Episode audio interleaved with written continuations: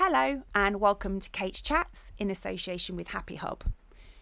These will be honest, open conversations and just general chit chats in the wonderful, wonderful world of me, covering topics around health and fitness, mental well-being, and general chit chat. So, today I am actually joined by Steve Anderson, and he is the founder of HappiHub. So, I'm going to do a short introduction, then we're going to get on with the episode. So, Steve is the founder of HappiHub, our, our lifestyle company, which was created after his short time in rehab. He went from running a successful building firm and is now a life coach. There's a lot to fill in the blanks in between all that, but we will cover that in another episode. But today he is here as a co host, as my boyfriend. So I have a life coach on hand 24 7, which is why I'm so perfect, obviously. Um, obviously not, which is why we're doing these episodes. So today we're here to talk about my negative mindset. My go to in life is to look at the negative element in everything.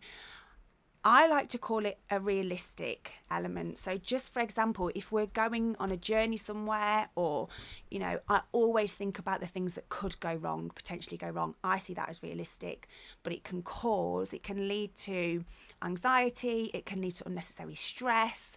Stress is really bad for the body. So, this is something that I'm trying to work on on a daily basis with the help of Steve. So, he's joining me today to answer some questions and to talk about trying to get through that negative mindset. Um, so, welcome, Steve. Hello. So, today I'm going to start by kind of asking Steve some questions. And if you've got any comments, any questions, then you can put those um, in the comments box below on the podcast and we can get back to you on that.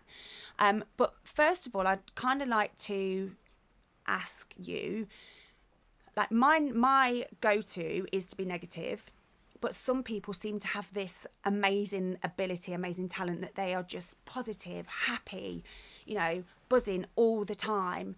Um and i kind of would like some explanation of to why that is. Well it can be a number of reasons. Uh, first of all um the fact that you've already noticed that other people are like that quite often is again something you probably need to take less care of because that's the comparing issue of when you start to feel that anxiety and why are they feeling happy and I'm not, and that can then bring a more kind of greater negative disposition. So first and foremost, don't try and concentrate on others. And again, you don't know their life, so you may see that from the outside, like social media, and believe that that may necessarily be the true case, but fundamentally, that may not actually be be the situation. So in terms, it can be a number of reasons. It could be based very much on subconscious beliefs that you have that are just deep inside of you, which means that every day that you've already got that negative disposition that's locked in. And it's but about, where does that come from? Well, that can come from lots of different things. It can become from beliefs as a child. Mm-hmm. So your childhood necessarily may not have been great, and you may have learnt those kind of um, emotions of insecurities and vulnerabilities from a young age, and that's kind of stayed with you because lots of traumatic events or things that have happened have led to moments that you kind of hold these disposition negative dispositions in place because they're your safety blanket. That's what you're used to. That's almost like a protection. Yeah because that's what you're used to. It's the common feeling that you so if you if you have a belief of feeling that way it could be from you know parents it could be from environment it could be from upbringing it could be from work life if that's what you've had more often than not, that becomes your safety blanket. Mm. That becomes. So why do you think you're, you're like it? What? I think it comes from a state of potentially being independent as a kid, potentially. Um, you know, not had a horrendous upbringing, but came from single parent background, um, three sisters. I'm the youngest of of the of the bunch. Um, but I was from a very young age, you know, working, kind of fending for myself. So I don't know whether that comes from there or whether it's the fact that we all like a bit of drama every now and again. Okay, so if you looked at your family's kind of go to, what emotion would your family normally take? Would I'd, they? yeah, I'd say we're all pretty negative. So therefore, so we look at your situation and say, well, that must be based solely, well, not solely, but a big chunk of it is based on the fact that, you know, you are really just learnt behaviour. So there's mm. there's a very good test that happens that when you wave to a baby, what does a baby do? It waves back. It's not that it knows how to wave; it's just copying your action. So fundamentally, that works with the human brain as well. If you are, if your mum and your dad or someone you are around, your sisters, as you said, are negative, you're learning that behaviour, so you become negative. So once it gets ingrained into your system, it then becomes part of your everyday subconscious. And what I mean by that is that, you know, brushing your teeth, getting dressed, going to work is something you're used to doing every single day. If you're used to being negative, because that's your go-to and that's your safety blanket, the thought of being positive gives you the anxiety. It's not the thought of being negative that gives you the anxiety. It's the thought of being positive and changing Yes. that. And that's kind of what you have to remember. It's that it's those patterns that you have to break. And What the worry of everything's going all right, so let's Yeah, just so, relax and well, enjoy. it. everything 'Cause is gonna as be all As soon as that happens, my I then slip into a well, everything's all right at the minute. Something bad's going to happen. Well, that's it, isn't it? So therefore, the human brain can associate a positive with a negative. So as soon as you feel positive, your brain is telling you, well, this isn't what we're used to. So if you look at yourself as you know three parts: the wounded child, and we can cover this another time. But the wounded child, the adapted adult, and the mm. adapted the, the functioning adult. That wounded child is used to those emotions. So as soon as it feels an emotion it isn't used to, it tries to bring you back down again. So mm. because that's your go-to emotion, and that's kind of what you have to change. It's it's the emotions that you've learned as a child and through your formative years. So, you know, I've gone through my, you know, grand old age of. I think I'm 42. I don't know if I'm 42 or 43. I think you are I, 42. I mean, I look 35, so who cares? But um, how can I now? I find it really, really hard work. I find it um, sometimes my head, I want to take it off and give it a good old shake out and then put it back on again. So for me, it is quite hard work to get rid of that negativity. And you know it's been part of my life for a really really long time. So what kind of things could i now look at doing to try and change that mindset? Just small not i don't want to be bombarded with loads of stuff. Just like like talk to me like i'm a child. Okay, so okay, I'll put you in layman's terms because you're a personal trainer, right? So if you were to give some somebody like a diet to follow or a, an exercise plan to follow, the first thing you'd say is it's process and progress. Mm. Because it's there's no point of me saying to you, well, tomorrow if you do this, you'll feel absolutely fine forevermore because your brain is always want wanting to go back to how it is what what, what it's used to doing. So if you looked at it like an exercise regime or like I'm trying to lose six pounds, mm. it's about small steps to change habits. You know, Right. all of a sudden, like if you would say to me to lose weight, you need to cut out X amount of calories or cut out X amount of fat, I would have to do it over time and gradually accept that I'm going to lose weight kind of in a process. It's exactly the same. So to do it, it has to be creating new habits. And you have to kind of take away the things that you think trigger you. Like, so what do you think may trigger you into feeling negative? Oh, um, probably some self doubt. It may be comments from people that are close to me, or, you know, it could be something that the, the children say. It could be something that I've uh, that I've heard someone say something about me. So I think the first one would probably be self doubt. So fundamentally, what you've just said is a lot based on resilience. So it's a lot probably based on when you were growing up, listening to negativity surrounding you, having two older siblings and and a mum, and all feeling negative. So you're the youngest. So everything you're learning is what you believe to be true. So everything you're getting now, like, because when you say these exterior kind of situations, well, things like social media can create self doubt, negativity. Because Yeah. you look at every, like you said at the beginning, you look at everybody else's life and go, well, why are they always happy? Well, because you're looking at a picture on a beach of a of a perfect, seemingly perfect family. So therefore, Mm. that self doubt creeps in, and you're going, well, why am I not like that? And when you ask yourself that question, your brain then wants to go negative because you're going, well, why am I not? Because Yeah. then instantly you're putting the pressure on yourself. You have to take away exterior influences. So, So, sorry to interrupt. Sorry, so would okay. you suggest then that the social media element is like I've come off Facebook, I've unfollowed a lot of things on Instagram because I know from personal experience that a lot of stuff that gets posted on these social media accounts, not mine personally, um, that it's fake.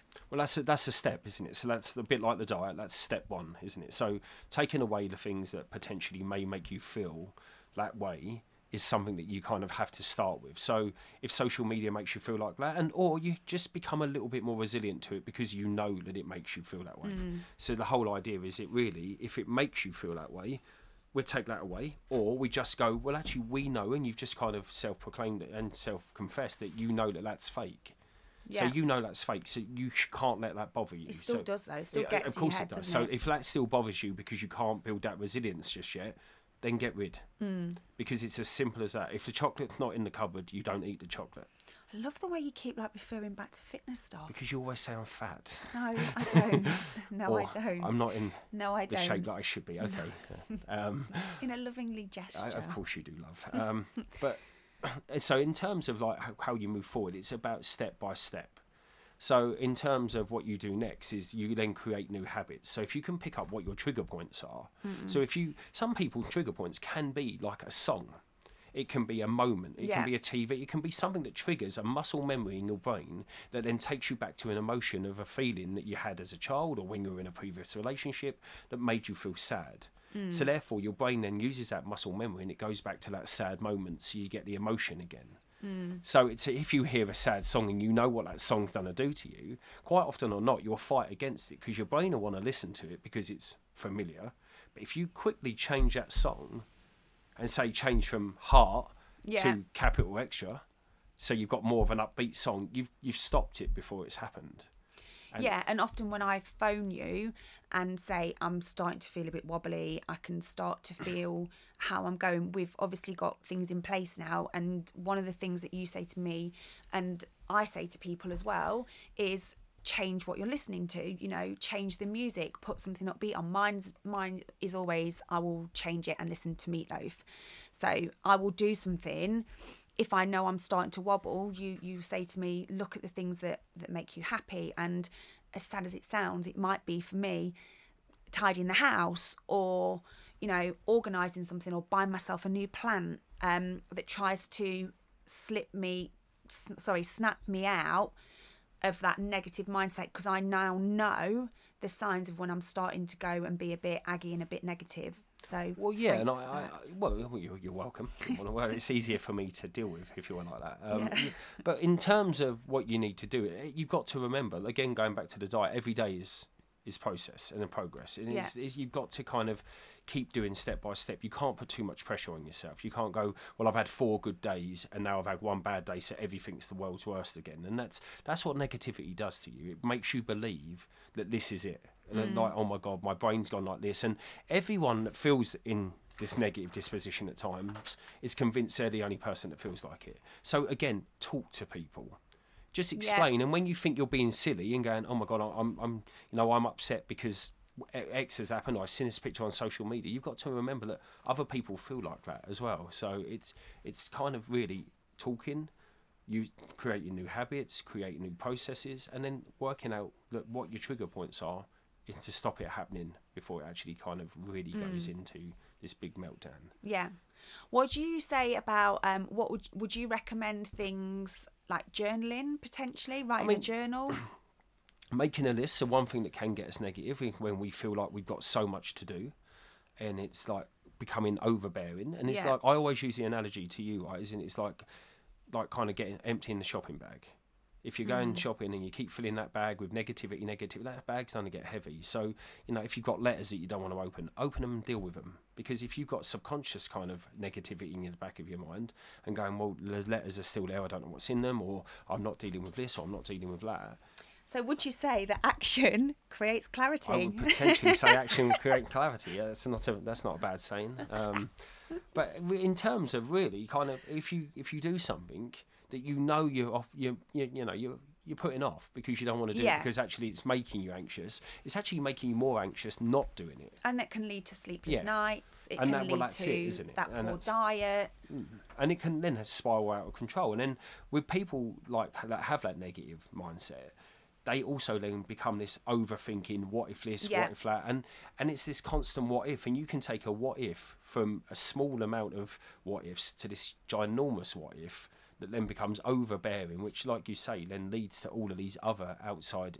kind of interferences where you end up arguing with your boyfriend for no other reason than you're just in a bad mood and he's done nothing wrong.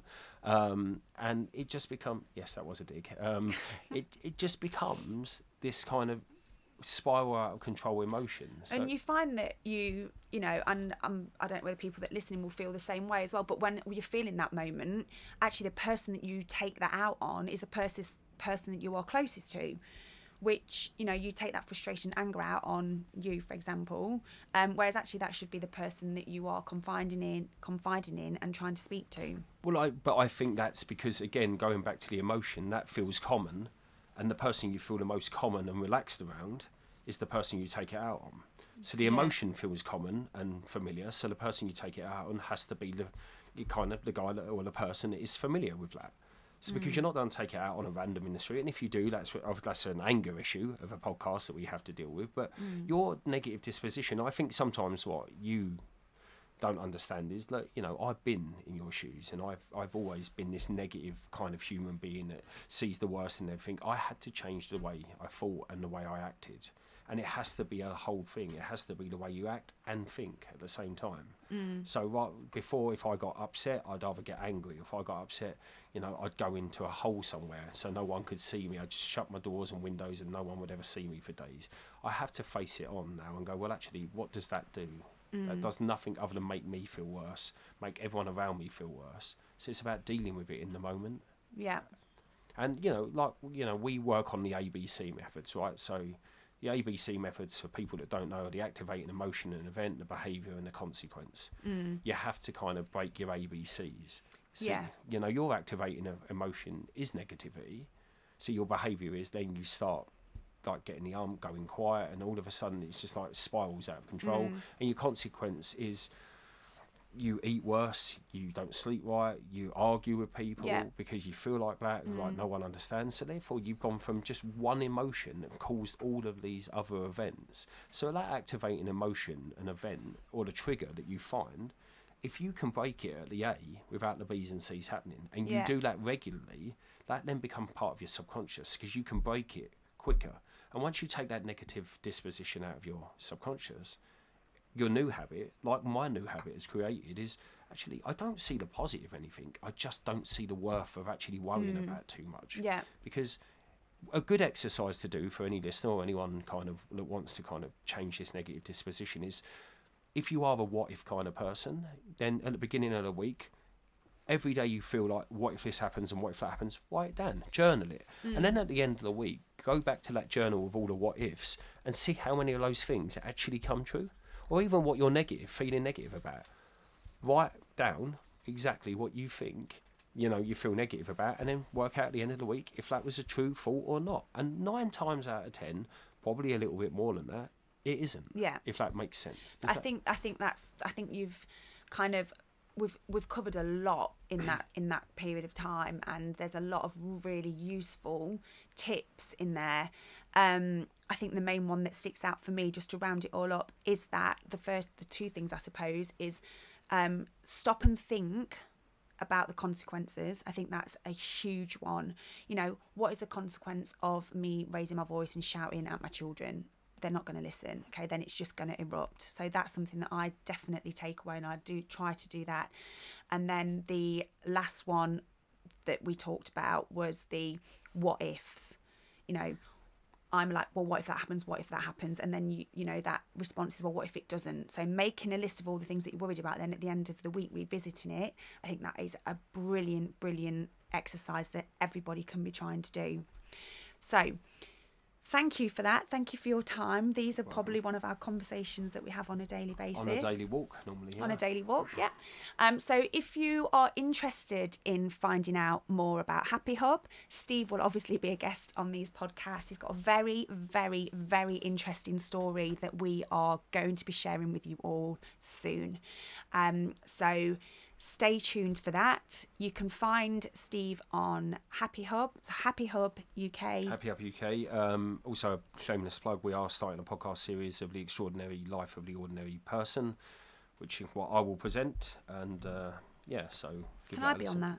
Yes, you're absolutely extraordinary. Um, Thank you. Um, and then, if obviously if you visit the HappiHub website, then Steve is also um, uploads weekly blogs on there, which are a very interesting read as well. So, thank you for your time today, Steve. Thank you for joining me. you're welcome.